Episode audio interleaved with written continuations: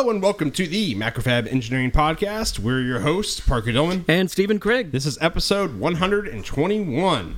So before we start, like we do every week, uh, we'll have the Twitter chat info stuff on May 25th this week. So it's same same as every week, Friday at 1 p.m. Central Time. Uh, use the hashtag Macrofab to join the conversation. Um, meetup info, which is actually this week, May 23rd at 6 p.m. at Macrofab HQ in Houston. We'll have Brandon from Particle, and he is going to give a talk about Particle and IoT and stuff like that. Um, we're also going to be, you know, streaming it on Twitch for non-Houstonians. It's going to be twitch.tv slash macrofab, or just click the link below. Um, and then we have the Houston Hardware Happy Hour, which is the first Thursday of each month. It's this next one is June 7th at uh, Slowpokes. So come by, bring hacks, drink beer, drink coffee, eat food there. Um, Stephen, unfortunately, will not be making it because he will be on his way to Colorado. So, Actually, at that time, I will be in Colorado. ah, okay. Yeah. So, and I think Stephen is going to try to put together a Denver Houston happy hour. That's the plan right now. Uh, yeah, I want A to. Denver Houston happy hour? Yeah, no. Hardware happy a- hour. yeah, a Denver hardware happy hour. Uh, so, uh, you know, uh, keep in touch with this uh, podcast because we'll have more information. Once I get settled in there and I kind of figure out where's a good place to do it, I'm going to try to set up a Denver chapter. Mm-hmm. and um, hopefully we can like alternate the weeks, and so like sometimes I can go up there. Yeah, and I'll be. I will certainly be back here. Yeah, just go up there, drink beer, and come back. You know, flights are actually really cheap.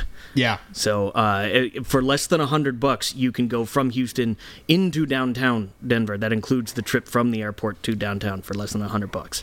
So, yeah, and if you text Stephen, he can be your personal Uber. uh, sure, well, you have to find his number first. yeah, yeah, you got you got You might find it on the bathroom stall at Slowpokes yeah for a good time call. for an analog engineer. yeah, call. for a nerd. Yeah.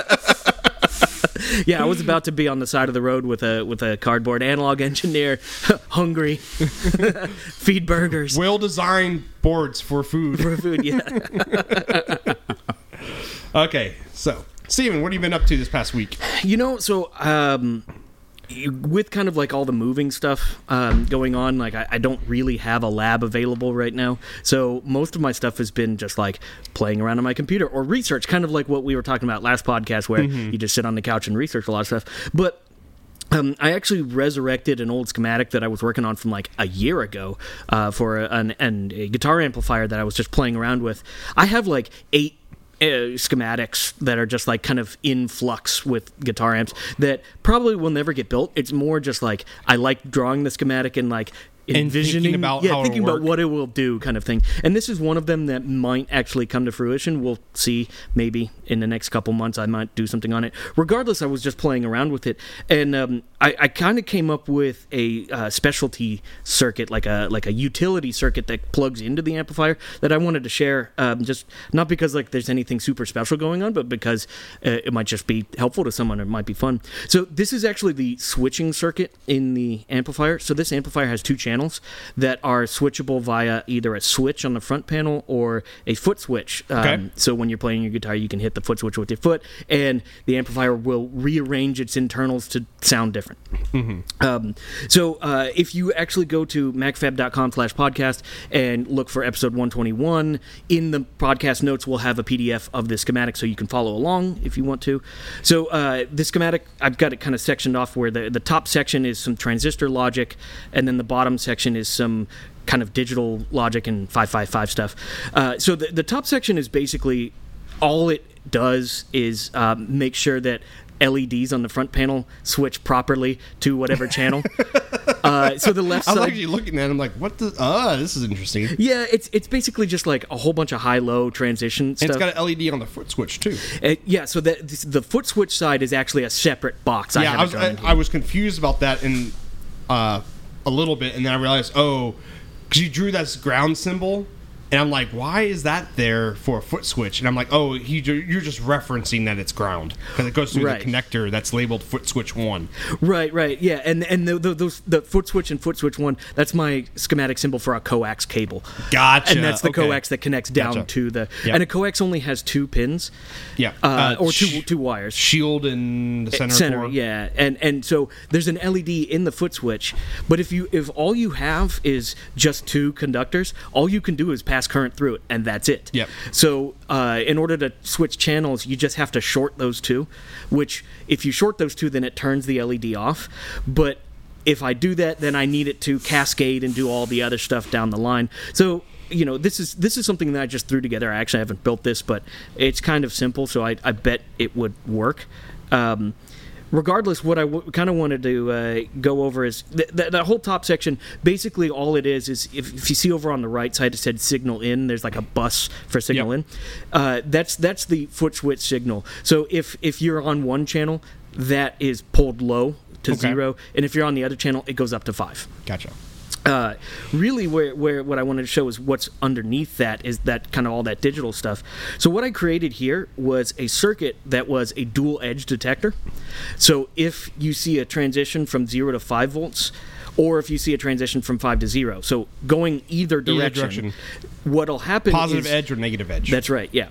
So so uh, U9 is an XOR gate, the exclusive OR gate, which the an exclusive OR will have an output high if the uh, if the two inputs are opposite of each other. If the two inputs are the same, I, you know, one one or zero zero, then it's low.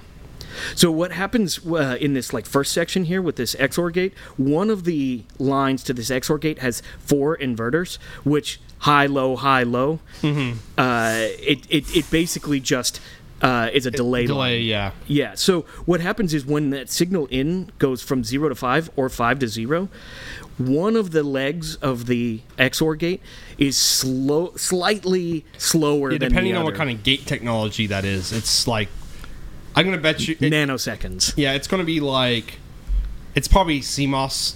Is it TTL CMOS or what? What are Yeah, you looking TTL at? CMOS. Okay, so it's Yeah. probably those are usually like This is all 74H. and it's five volt. Yep. So it's probably it's been a long time since I looked at those data sheets, but it's like tw- 12 to 20 nanoseconds per gate. I believe, if I remember right, in fact, yeah, no, the these this specific hex inverter that I chose here is 20 nanosecond.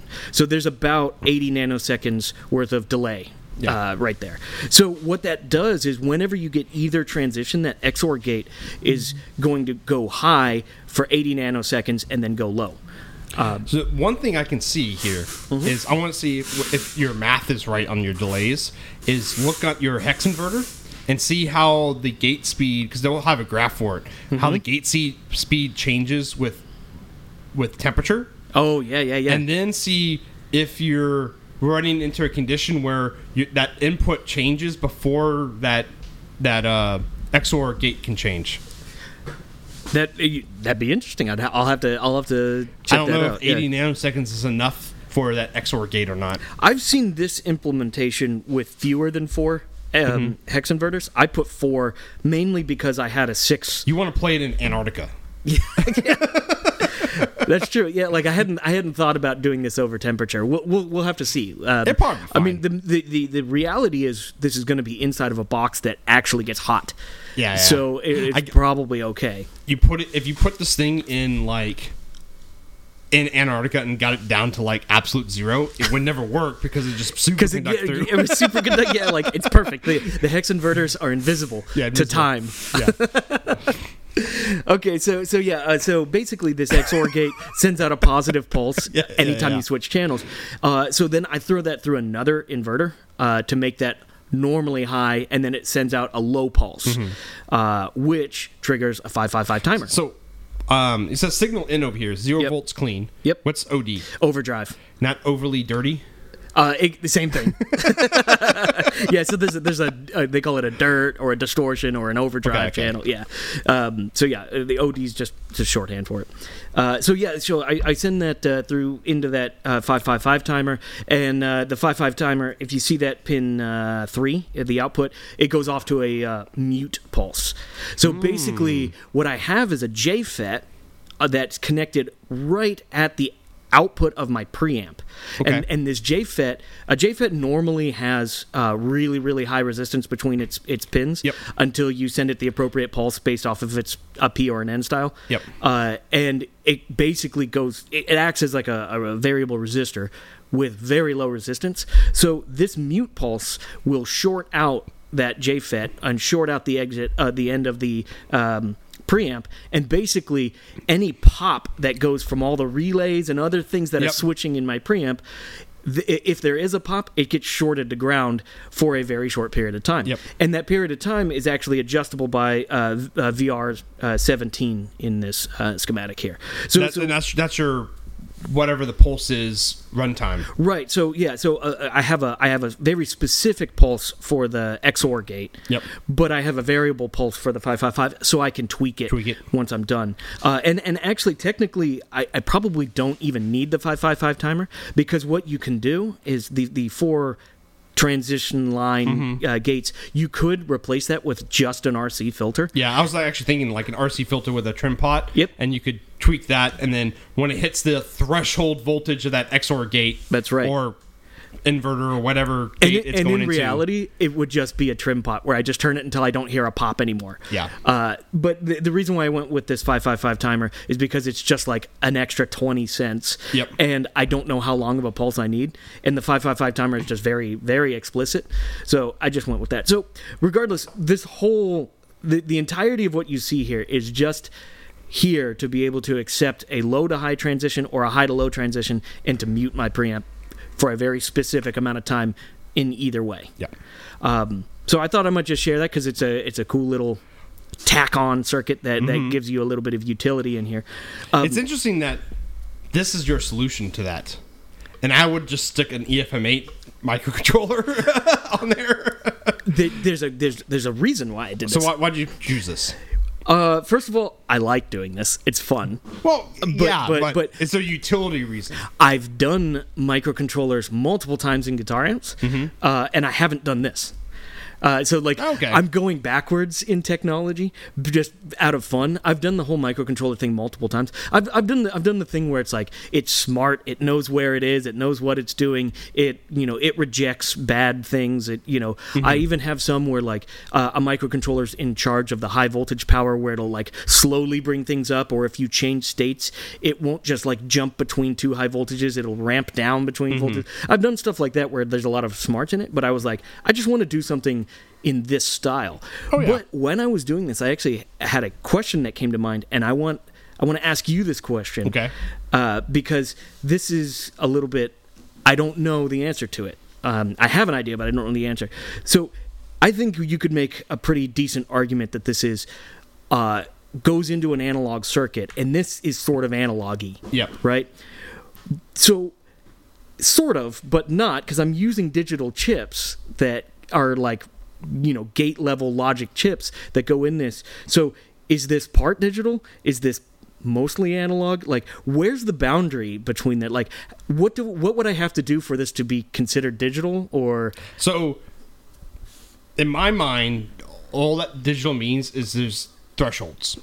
okay, So when you hit a threshold, something happens. Gotcha. Below it, it's something else.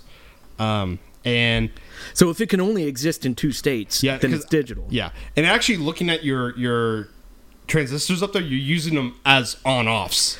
That this whole thing is digital. This whole thing is digital. yeah. Okay. Because like yeah, because I noticed you're using two N three nine zero fours, and I'm like ah. The transistor that digital people use because we just use it on and off. yeah, it doesn't have much of a. use it doesn't those- have much of a linear range yeah, to we, it. th- that's like the transistor It's I the, the default transistor. yeah, Yeah. to power uh like if I'm doing a high side P channel MOSFET. Yep. That's how I use to turn it off and on from a microcontroller. Yep. So like if I'm turning off a 12 volt signal, I'm like, well, I can't use a microcontroller pin because it's only 3.3 volts and you can't drive that P channel up high enough. So you just use a 2N3904.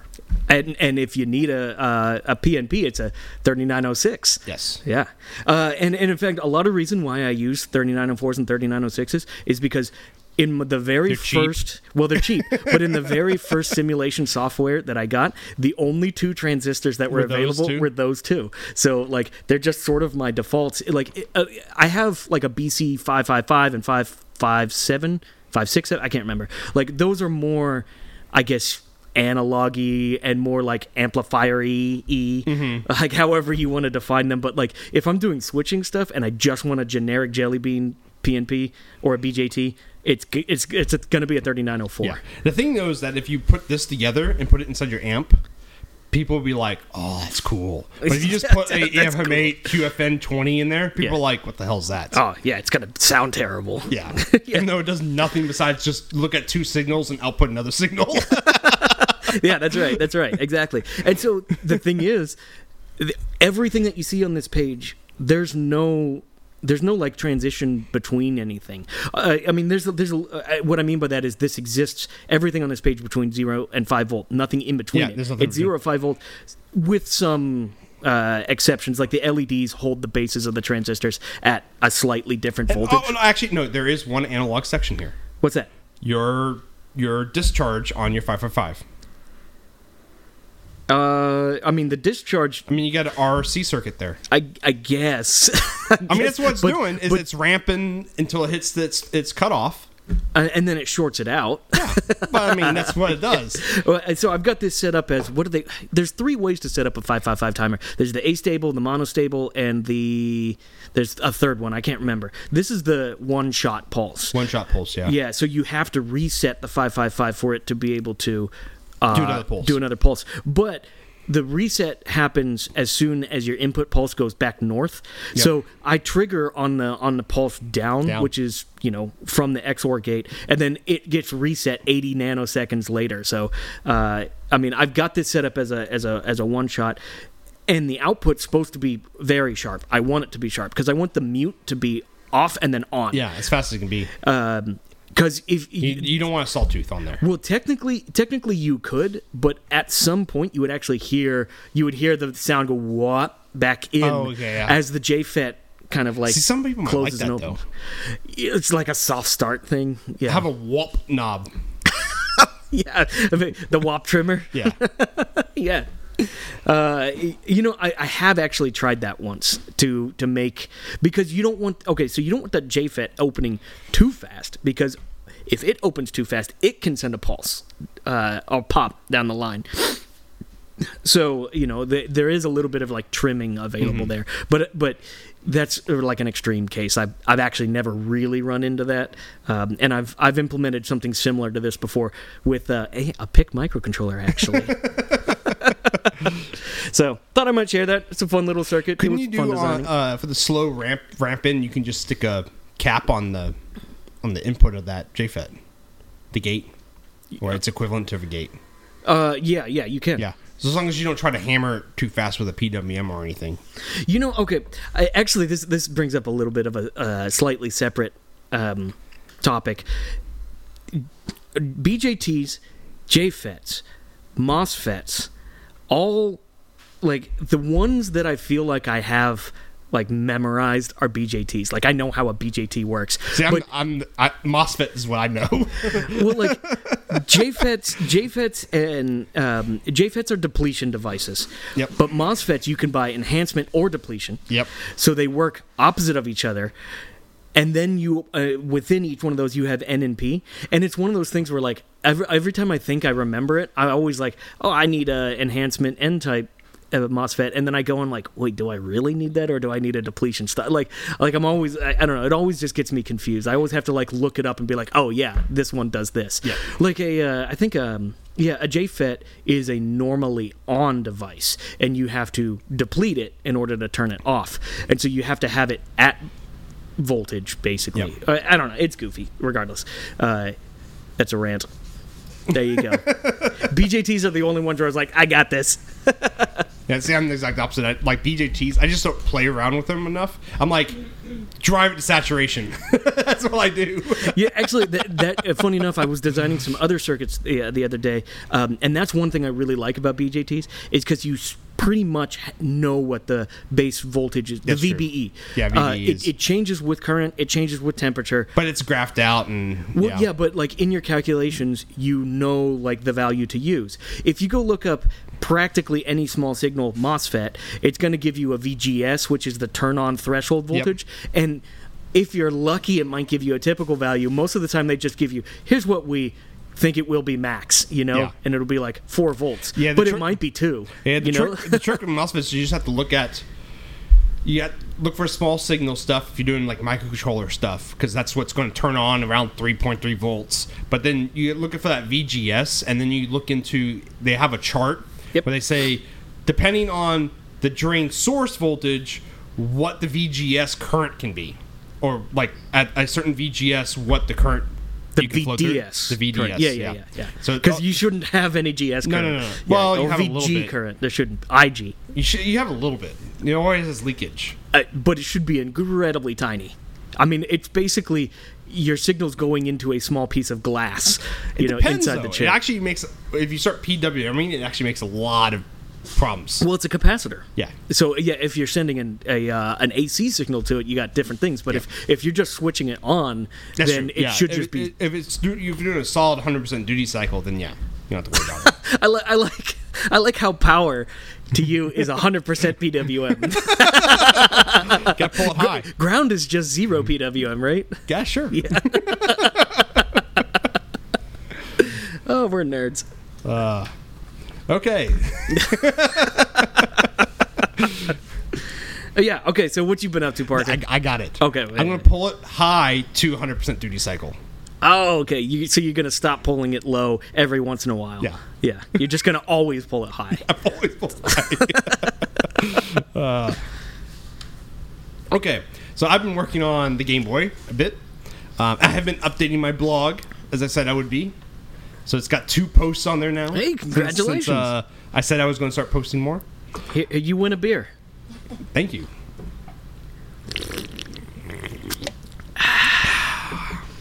um, what are you pointing at?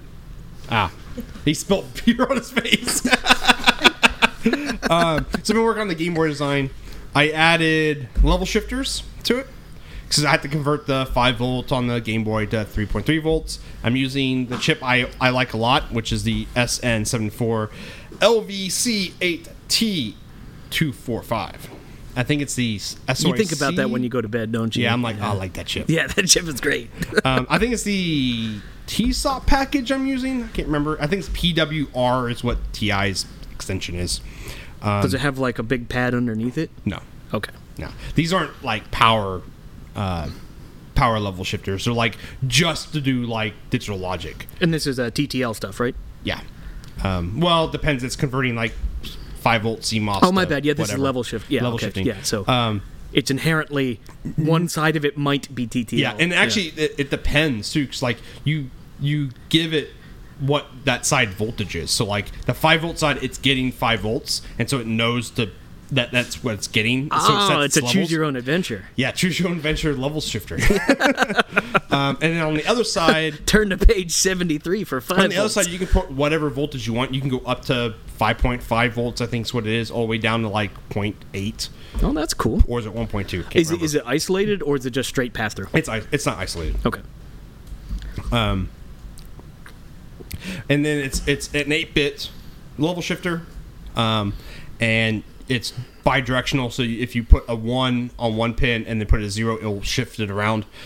But the thing is you have to use all 8 one way one all 8 the other way. You can't just individually turn But you can once. dynamically change yeah that. you can change that. And it has got an output enable. So the output enable and the direction is controlled by the FPGA and I have those pulled up and down And the because output enable uh, active low and so I have it pulled up Yeah. and then I have the- 100% and then I had the and then I had the direction pins um, by default pulled up No, they're pulled down so that it's always inputted into the FPGA. So that way, when the FPGA boots up, because it takes time for it to configure itself, that the Game Boy doesn't freak out.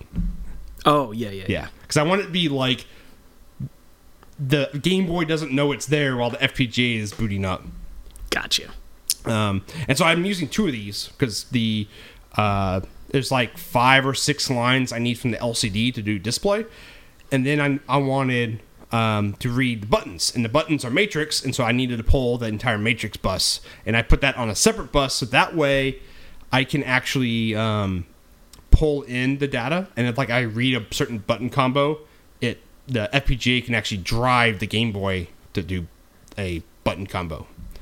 So you can like do like you know pre-recorded button inputs and stuff. Ah, So might not get that far in the project, but that's eh, getting there. Um, let's see. I'm going to do a. We talked about this a little bit. The flat flex cable because it's really hard to find this 21 pin 0.5 millimeter pitch connector, and so I'm thinking I'm just going to make a flat flex cable that kind of just well, solders flat, on the uh, board. flat flex PCB, P- PCB, yeah. Yeah. And so one will just plug into the Game Boy, the other one com- plugs into the screen board, and then those just get soldered onto the onto the FPGA board. And so I'm going to document that on my blog of like how I designed that because I have I don't have any idea, so I'm going to just read some. I don't know where I'm going to get built yet, so I got to find a manufacturer and be like, okay, I'm going to use these guys, and then read how to do it and post all that how how to do it because I've never done it before. Check out the JLC PCB. Yeah. Um, they so I can't remember the name of the place. Easy Easy EDA. Mm-hmm. It might have been them. They they they use JLC PCB for a while for their PCB services, and they've decided to break off and not do PCBs. But um, JLC offers really competitive price PCBs, and I think they do flat flex. They do flat flex. and uh, they're cheap. Okay. They're real cheap. Because I looked in Osh Park doesn't do flat flex yet. Yeah, purple flex. Purple Flex. hey, Osh Park, we got that trademark now. Yeah, trademark purple flex. Yeah. Purple Flex. if you want that, you'll have to give us free PCBs for life, I, I'd be fine with beer. or a six pack of Six pack of beer, and you can use Flat Flex TM. Or Purple Flex TM. purple flex. Yeah. um, And then, so what's left to do is that cable. And so I'm going to try to work on that cable this weekend because it's Memorial Day weekend. So I have three days of like I could do whatever I want to do. So I'm going to do that.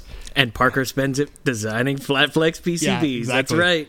Um, it's gonna be like sunny, beautiful, like 70 degrees out, and be like, close the shades. Close the shades, and then you put shades on. shades on. 'cause the screen's too bright. yeah, and, and but like weird electronic music in the background. It's, it's gonna be like that. Uh, you play the music that's uh, the soundtrack, human music from Oh, Rick and Morty. Yeah, yeah, Yeah. human music.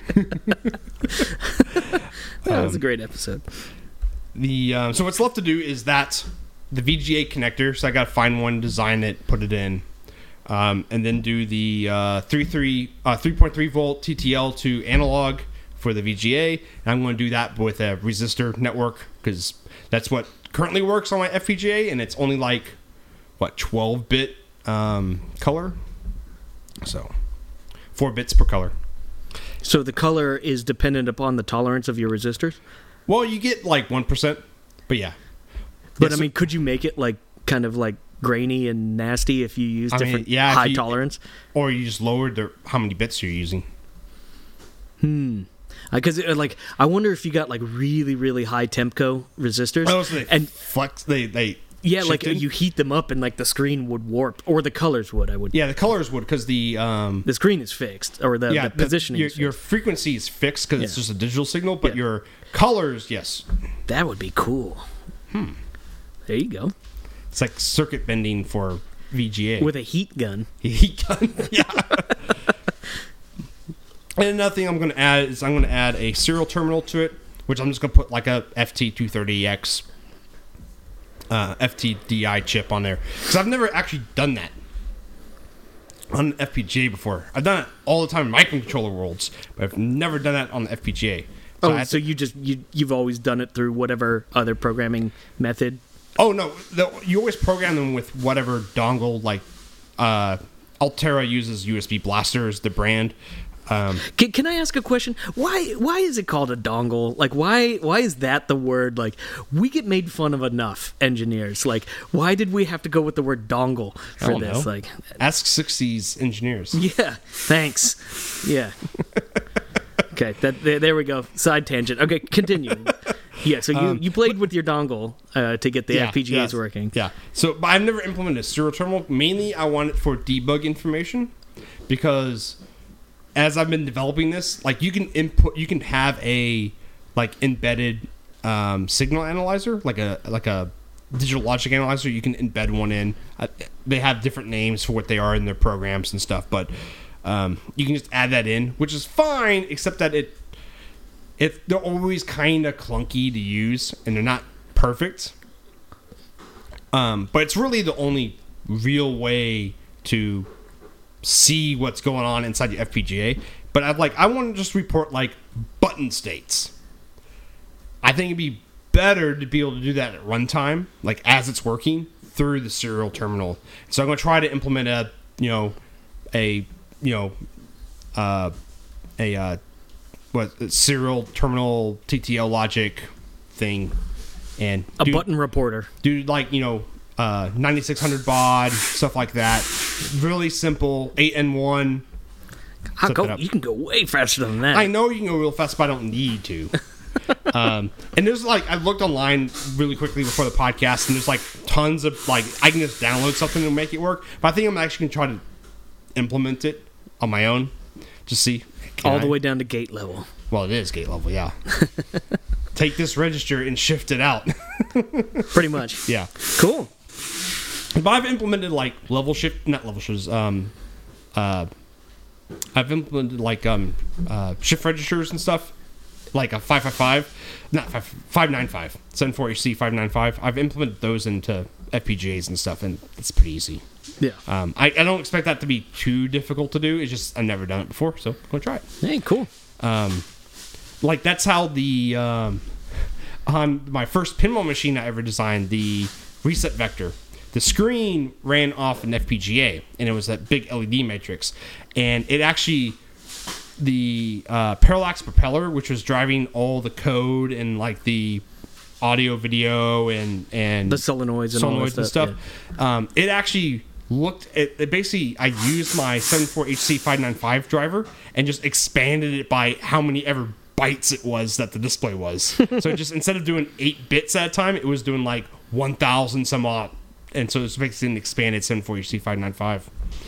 And so it works. Y- you know, uh, It's slow, but The- it works. I, I'm- think I, I think I mentioned this before, but uh, there's a there's a company. I'm, I'm probably not at liberty to say their name, but I spoke to a handful of their engineers about some products that they designed, and on this the product they designed, they had uh, there's all kinds of LEDs, like tons of LEDs across the front of it, and um, they they confided in me that every single one of those LEDs is on one bit stream from like just a string of 595s. Yeah. And so when when they need to update one LED, they update like 150 lines uh, and then just like hammer them all at once. Yeah, yeah. And and if you got a if you got a processor fast enough, you, you won't see it. I mean, it, you don't really have to update it that fast. And 150 bits is not that much, really. Well, it's not an.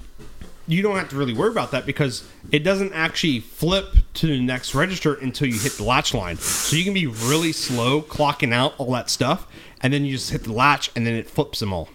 Right, right, but but I guess like if a user presses this button, which Oh, okay. activates the 120 second LED, Okay, I can see that. It has to pump all of them out. Yeah. You know, actually, that's something. Okay, so I don't know this about 595s. Um, I can assume, like if okay, it, let's say you know the first five 595 in line. Yep. Let's say it's one one one. Zero zero zero. You know, Yeah, the- yeah. yeah. If you give it that exact same code, does it do anything on its output, or does it look at its output and say, "Hey, you gave me the same code. I'm not changing anything." It doesn't do that.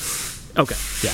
When you give it a string and then you hit or a string, if you give it if you get a, a a serial byte. data, If you give it a byte, if you give it a byte it, and hit latch, it's going to change it. It's going to shift its register over. It's going to shift its register over, Now, but its if state it, won't but if, change, but but if you give it the exact same byte that it currently has, Yeah. does does anything happen on its outputs? Does it Yes. glitch?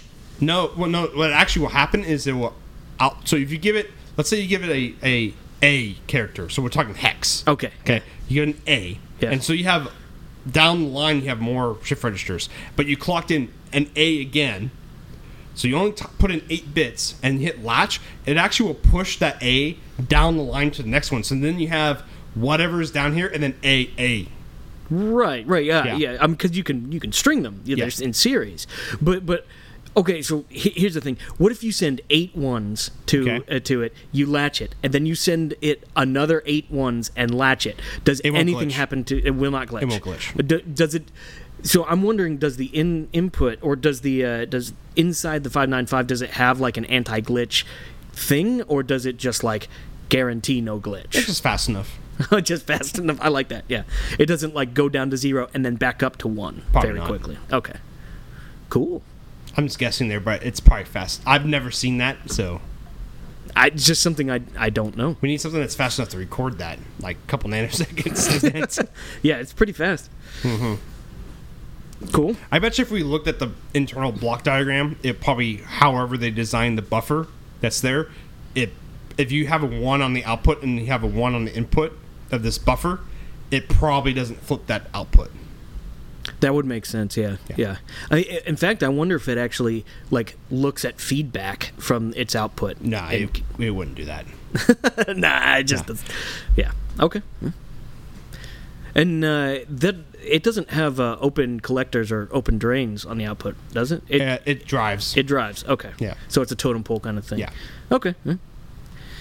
And then the, The more you brewery. Oh yeah, this thing. Yeah, yeah. I've been yeah. working on the the brewery wiring. I sent you the, the drawing I made. Well, you, you you posted it on Twitter too. Yeah. Uh, it- it's it's gorgeous. I love it. Yeah. So it looks like an appliance diagram it's it's great. Uh, Yeah. No. Go, if you haven't seen it, go to Parker's uh, Twitter, which is at Longhorn Engineer with at- no yeah. O's. and and go check out check out the image. It's great. Uh, Yeah. it's fantastic because it's just like. It's it's hand drawn. You can tell it's just a guy who was like figuring it out as he goes. Yeah, because there's like this one I drew But a line. I'm like, I need a breaker there. I drew a box over the line, and go breaker.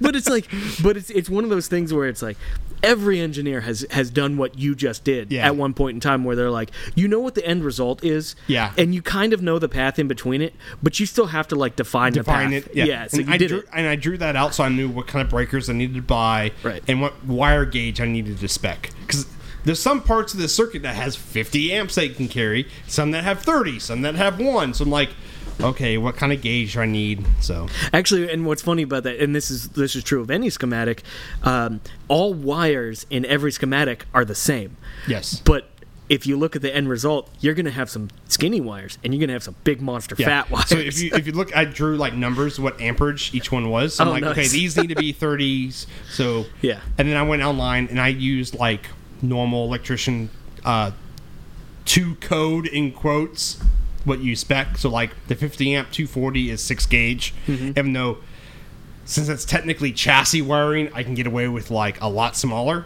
But I'm like, eh, whatever. Let's just do what they put in the walls because I have space for it.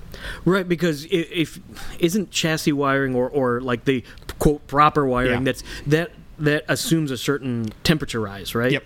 Based off of the maximum current that Yeah. flows through it. And then to code is almost like the current capacity double. It's Yeah. almost double. Yeah. Because like a six gauge wire can handle like 96 amps.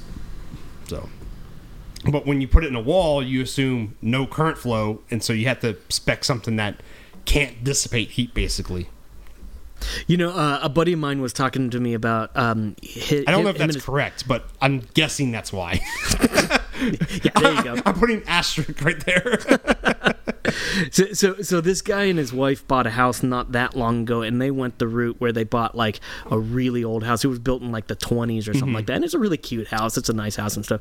But he he's been lamenting because he's having to fix the the wiring in it, Uh-huh. and uh, he's like, I don't know where half the crap goes. He's like, I I isolated one circuit and I and I cut the breaker to it, and then I went and tested it, and there was 20 volts on it, and he's just like, where the hell is this coming from? And he said his whole house is like that. And I was like, dude, you need to change that like now Yeah. before Yeah. it burns down.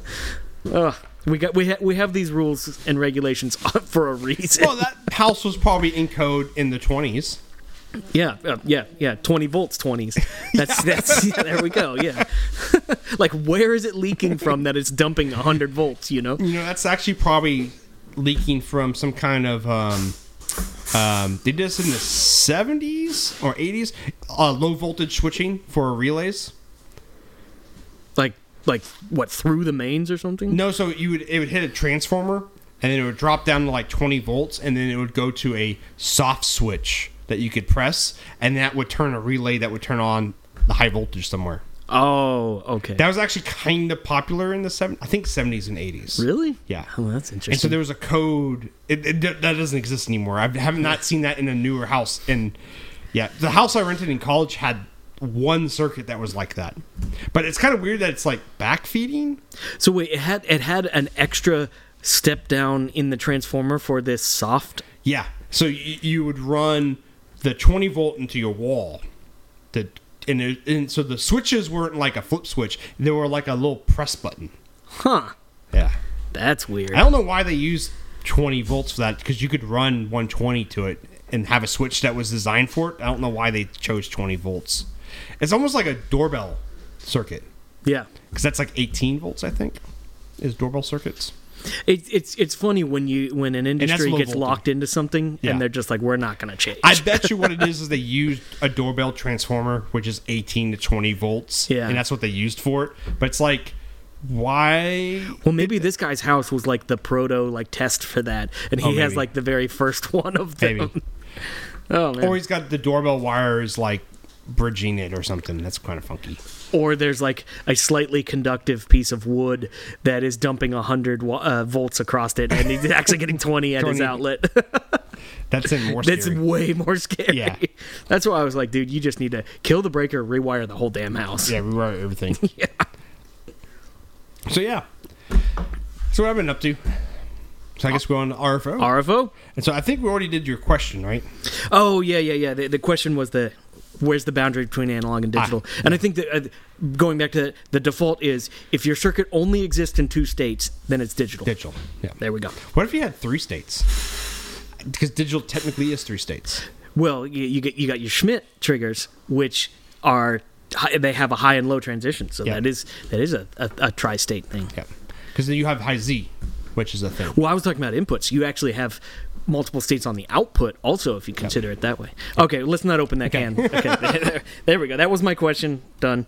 If you have thresholding, because you can do technically you could do a ADC that has a threshold, so it's a circuit analog, but your software is treating it as digital. Well, that's but that's like a software trip point, though. Yeah. That uh, so that would be all. Uh, that would be soft digital, Yeah, soft digital. DigiSoft, Digisoft. TM. If anyone wants to use that, You're write down another six pa- six pack of beer, please. Nail that off. yeah, wait, wait, wait, wait. Let's just make sure we got this right. We have Digisoft and we have Purple Flex. Purple Flex. Okay, we need at least one more by the end of the uh, podcast. Okay. Yeah. All right, Um, what's the next RFO?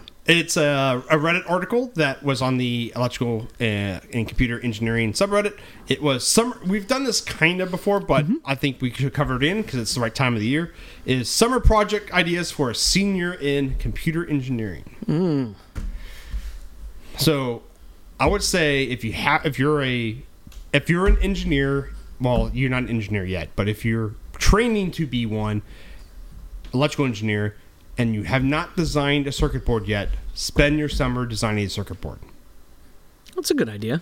I mean, the, the the the thing is, it's senior in computer engineering. That's not electrical engineering. Okay, whatever. But but so yeah, design. But but a little bit more specific. Yes, design a circuit board with an embedded system of some sort. Yeah. Uh, that would be that would be Make very it like worthwhile. a it make it easier if this is pro- if this this is probably your first design, make it an add-on to an Arduino. Actually, okay, so yes, make it an add-on to an Arduino, but have a stretch goal, and make it have something that's not Arduino on it. Like, Okay. in other words, make it make it something where you have to learn the non-Arduino way Okay. in order to make it work with Arduino, because then you learn both. Yeah. Yeah, I can see that. And uh, oh, oh, in fact, have eh, eh, have the same worlds but different ways of doing it. Have one AVR talk to an Arduino. Uh, and like have them like pass information of some sort. Yeah, I can see that. I'd say just build a shield that plugs into an Arduino because you'll learn so much from that. And then the next step I would say is incorporate the Arduino onto your board. just just consume it. It's Yeah, consume it onto your board. It uh, no longer Because then you're designing the the microcontroller side, and do that as design number two. And my third suggestion is use Macrofab to build it. Ah, Little sucker plug right there. yeah, just yeah. That was that was a gut punch. if you like red PCBs, I know where you can get some. Yeah. Um, how many specific projects, like an idea? What, what do you What do you mean? Because mine was generic, just design a PCB. But what about like a actual project? Hmm. Weather station.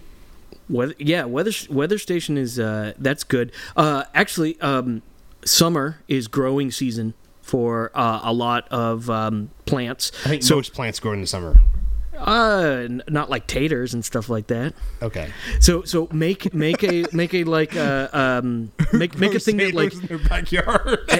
make something that's like an auto watering system that like measures the humidity not the humidity like the uh, the dampness of soil and will like trigger on your your watering system uh something like that and you could even do it where it's like uh you know it could you could have a light sensor on it so it knows hey i'm It's you know dark, it's so it it's dark if i run it now or if i run it now then i'll get mushrooms so don't do that you know like or, or or if you want mushrooms then do that like so you know there you go there's there's a there's a useful thing to do. I, I really want to see that like one like a, a sprinkler product and it's got a mushroom button on it. The mushroom mode Oh man, and it just it's not it doesn't say mushroom or anything. It's just a symbol of a mushroom. That's what it would say oh, yeah with like a little LED that lights up once it's engaged. Do it. It's like the bagel pin. or or you could you could even do something that like doesn't have like a specific use but come up with a unique way of counting the number of cars that drive in front of your house on you on that road and like do statistics throughout the entire summer to find all that out like if you did a project That's actually like that that's actually really good for a computer engineer. Exactly. it- it's more software. that would be more software and then if you if you went into an interview and be like look i created the hardware and i analyzed all the data to show like what a good driving times around my home you know i don't know something like that or even like go a little bit further and make like nodes and have your neighborhood connected to nodes and you could see like what's like what's the busiest street in my neighborhood at what time throughout the whole summer or something like that You know, I wonder if you can use. I'm thinking you can easily use like you know a camera and do image processing and figure out if there's a car. Because I've done that before. That's actually, I that that's not too hard of a problem on the on the hardware side. Because that's a Raspberry Pi with a with a camera, and so that's a software problem. But on a hardware problem, you could probably try to do it with accelerometer, and then have the device sit on concrete. i was almost thinking like put it up against the the curb so it's perpendicular to the road Oh, I'm measuring vibration.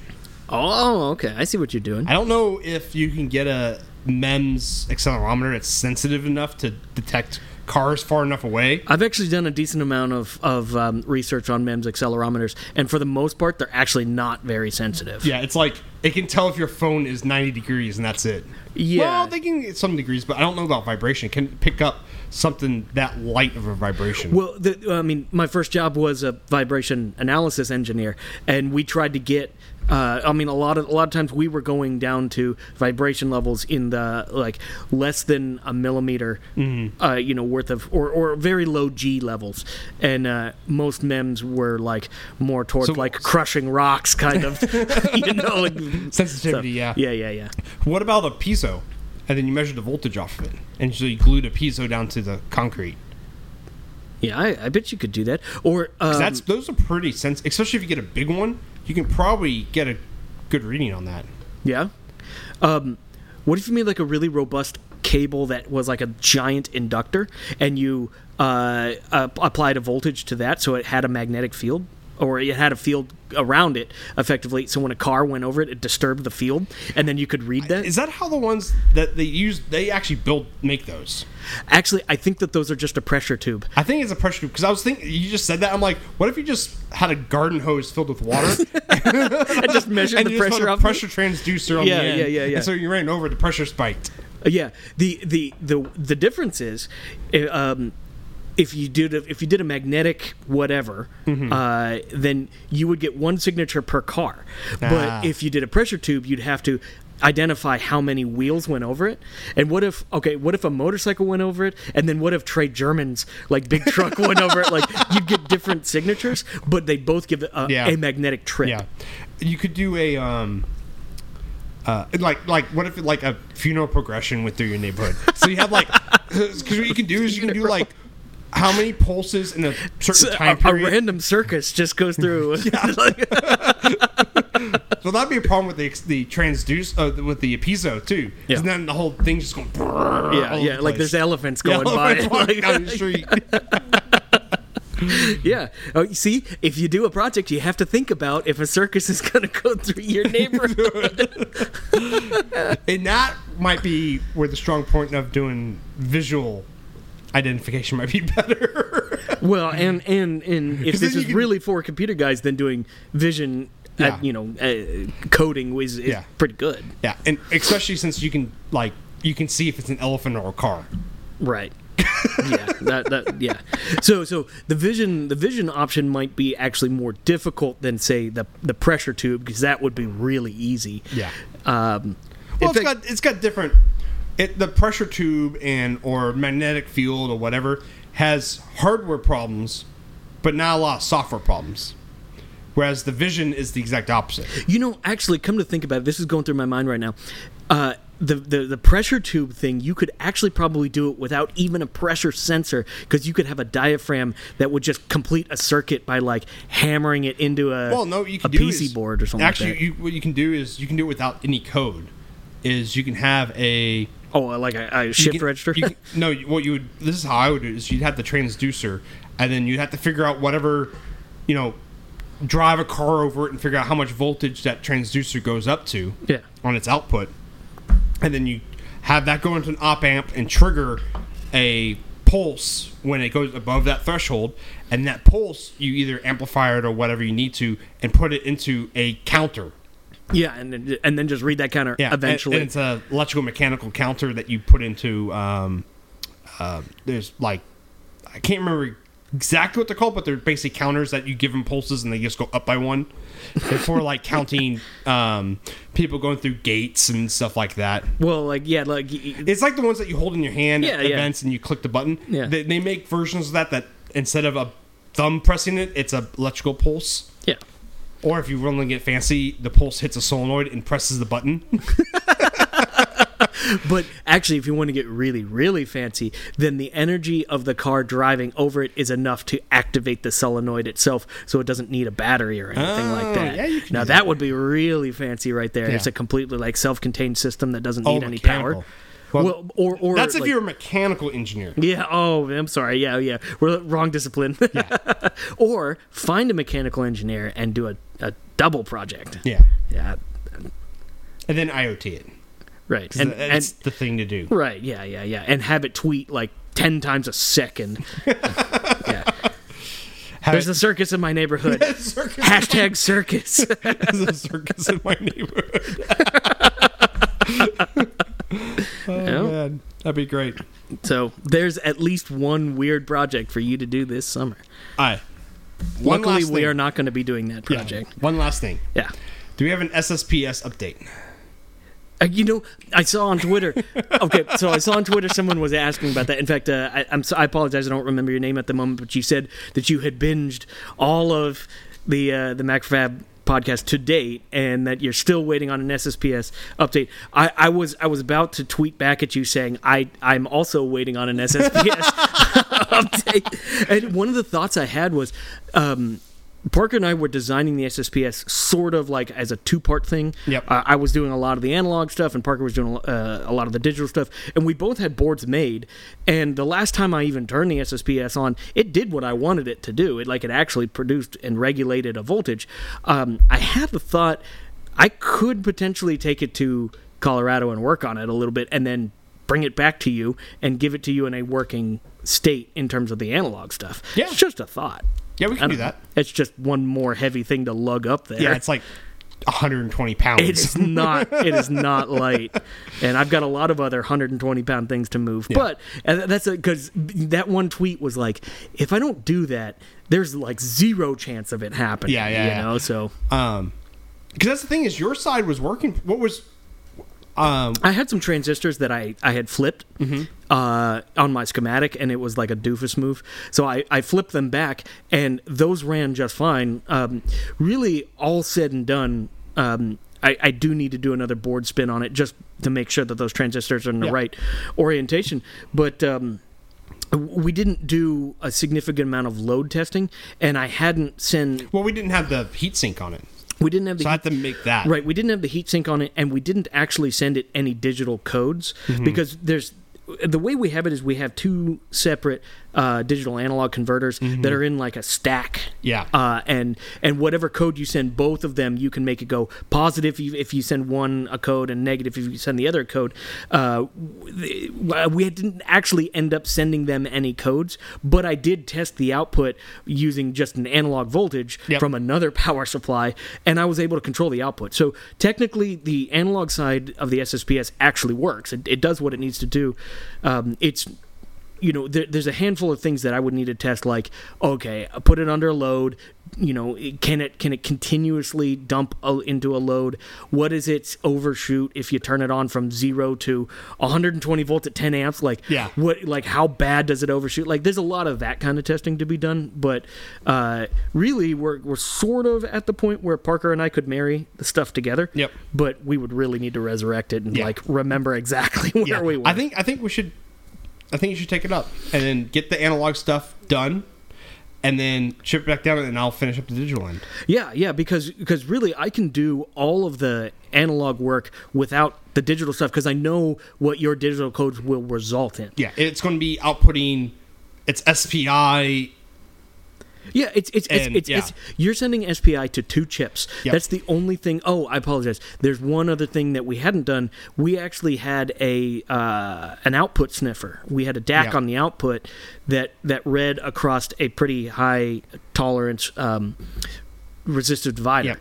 so we could actually see what the output was so I, I, I if i remember right it's spi to the DACs and it was i squared c to the Yep. from the And so what, what I should do is I should design a little board that plugs into that, that you can just talk to it serially over the computer, and then it will control the DAC. So you can say, I want to output this, and it will do that. Great. So it'd be nice and simple because the the main thing on the front end of the digital side is actually controlling all the switches and making sure that the who's ever operating it can't fuck it up. yeah, actually, you're going to spend more time making sure that happens. Exactly. Yeah, yeah, yeah. And so, but if I just say, you know, you type in and hopefully you don't mess up when you press enter, we can do that. yeah, yeah. Uh, well, actually, really, because you have an entire digital board already designed Mm-hmm. that had like it had switches. It I think it had a screen on it. Had a screen. It was all testing this, those systems. Yeah. Right, right. So like actually we we could technically work on this in parallel separately um Mm-hmm. because I can get all my stuff done, and really, actually, what I need to do at this point, I need to run do another respin of the board. Yep. And because you only did half of it too, You're right. You're so right. you need to double it and do a full spin of the whole ener- energon ener- Energon John cube. That's right. We called it the Energon. Wow, that's old school. Yeah. Okay, yeah. I need to redo an Energon cube board, do the official one. Yep. Um, the the capacitor stack is done. That already has all the rails on it. Uh, but I need to mount a copper block to it. Yeah, so we need when you we design when you design the two stack. Yeah. is the big thing on that is because the op amps need to be a certain space Yep. between them because we're going to mount them back to back with the copper block in between. Right. If I recall. Right. And um, you can't just mount the op amps to it because the op amps are live. The pad is. Yeah, And you so need have- aluminum you oxide aluminum oxide with with ceramic spacers. Yep, yep, yep. junk on it, and um, so we have to design the spacer. And I don't know exactly how to do that yet. I know I, we're probably going to send it off to get machined. Uh, you know, uh, okay, okay, so two options. Mouser has a lot of ceramic isolators Yeah. that you can just buy. Uh, That's fine. We can do that. we can do that. The block, though, on the other hand, Well, uh, at the same time, I do know a place in Houston that will mill custom aluminum oxide. Uh, they specialized in ceramics. If we want, because so in a in a bygone package- era, I actually designed a product that had an, an electrical isolator that was like a very specific triangle, Uh-huh. uh, and you would mount that triangle to whatever machine. Uh, you were wanting to mount your uh, sensor to, Mm-hmm. and then you would mount your sensor on top of that, and they would ex- uh, electrically isolate them, but it would transmit vibration through, and you would grease them up so it, you know, yeah, you get good coupling. you get good coupling. Yeah. So if we wanted to get stupid with it, we could have like custom. Yeah, but they Yeah. that's a standard package, and they make standard Yeah. oxide Yes. packages for yeah, yeah, yeah, yeah. Um, and and you know, given that you know I made that design three years ago, I'm gonna look through it one more time because I do have some concerns about the. Um, the, the thing that's that really sucks is the SSPS is actually fairly efficient if you want 120 volts at 10 amps. If you wanted 1 volt at 10 amps, you had to get rid of 119 volts Yeah. in order to get that. So it's not really it's it- okay, it's not efficient at the voltages that you would normally use. Use it as, yeah. Which kind of sucks. So uh, like I you know, it's fine, but it's not anything that anyone would ever like want to use on a regular basis. Yeah. But we should finish it. We Yeah, should, we should like, finish it, yeah. yeah, because it was fun. I remember Yeah. like enjoying it a lot. So. Um, so I think that, I think what we need to do is figure out what the max load on those op amps are going to be temperature wise. Like how much wattage we need to uh, not I won't say temperature, how much power we need to dissipate. And so we can design our water blocks correctly. yeah, because the the thermal And I think it's probably gonna- performance is going to be tough. And I think thing. it's basically going to be is uh, design the copper contact area to be as thin as possible to get to the water with fins. Yeah, because we so we had a rectangular block that we were going to put water through in like Yep. a zigzag pattern, right? Like kind of drill through it, mm-hmm. um, and and have like well, it was copper tubing through it, right? No, no, it was you would drill. The idea was because we were trying to build this on a drill press and end up not working too well. But the copper block, say it's like two inches by eight inches, and it was like the same inch thick, and you would drill down all the way through Yeah, the length of the it. length, and then drill down and then back through, and so you kind of would make a U, and then tap the exit holes, and then and put in brass inserts. Oh yeah, yeah, yeah. I got you. I and got so you. that would yeah, make I a continual now. loop. Yeah. I th- that would work. I th- I'm going to see if I can design something and just get it machined and see how expensive that is because I'd rather do that because that's a lot less work and it'll work a lot better. The Right, trick is going to be making it out of two pieces and then put an O-ring and so they sandwich together. Right. And, uh, and and I tell you what, why don't you why don't you take a look at that and tell me kind of what the dimensions, of dimensions the of the water block- block, block are because then because that uh, that affects the energon cube. Yep. And, uh, and and all that jazz, and I, and we already have like a whole like monster radiator for this thing. And do we have a pump for it? We don't have any of that. We don't have any of the cooling stuff. I thought we had the radiator. no, we don't have that. Oh, okay. We have the transformers and all the capacitors. Those I just- transformers are huge. Huge, yeah, like twenty pound transformers. Oh my gosh, yeah, yeah. This thing is going to be really cool when it's done. Yeah. it's going to be awesome. I think we should just kick it back up and just say, yeah, let's, let's finish it. Yeah, and and and the thing is, okay, so I'm moving into an apartment next week, uh, and other than my full time job that I'm going to be working, I kind of don't have anything to do un- until I get into a house because all of my belongings are going to be in a U-Haul or a, a storage facility somewhere, and so it's kind of one of those things where it's like for the next two or three months, I'm going to have a lot of like after work like looking at schematics like designing mute circuits and things kind of because i'm not going to have an electronics bench so i have time to look at these schematics and like Yeah. kind of piece them together Cool. yep So stay tuned next time, I guess, for more SSPS updates. Oh my God, we're actually doing yeah, we'll, SSPS. we'll finish it. Yeah, and this is uh, this is my last like in Houston podcast. So uh, we're we're gonna look at how things work. I may not be here next week because I am in a truck driving. Yeah. Uh, but the week after, I should be here. Um, well, should be here in in audio. Yeah. So. And um, we're not going to miss next week, though. So Right, right, right. We'll yeah, make no. it work. Uh, there's there's actually a really exciting episode next week. It'll be really fun. Yeah. So, So. till next time, guys. Okay. That was the MacroFab Engineering Podcast. We were your hosts, Parker Dolman. And Stephen Craig, See you next time. take it easy. We should have a really cool quote at the end, like they do on Embedded. I like that.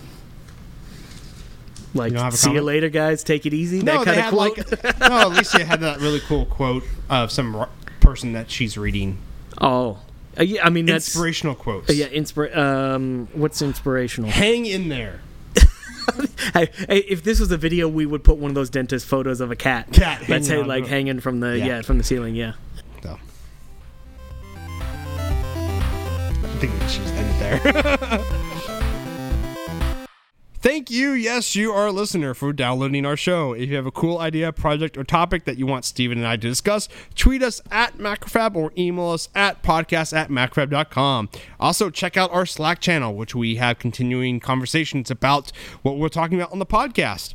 If you're not subscribed to that podcast yet, click that subscribe button wherever you listen. So that way the latest MEP episode shows up in your inbox right when it gets, you know, published. Um, and make sure you review us because reviewing us makes us happy. Later, everyone. Like a year with all the city permitting and shit.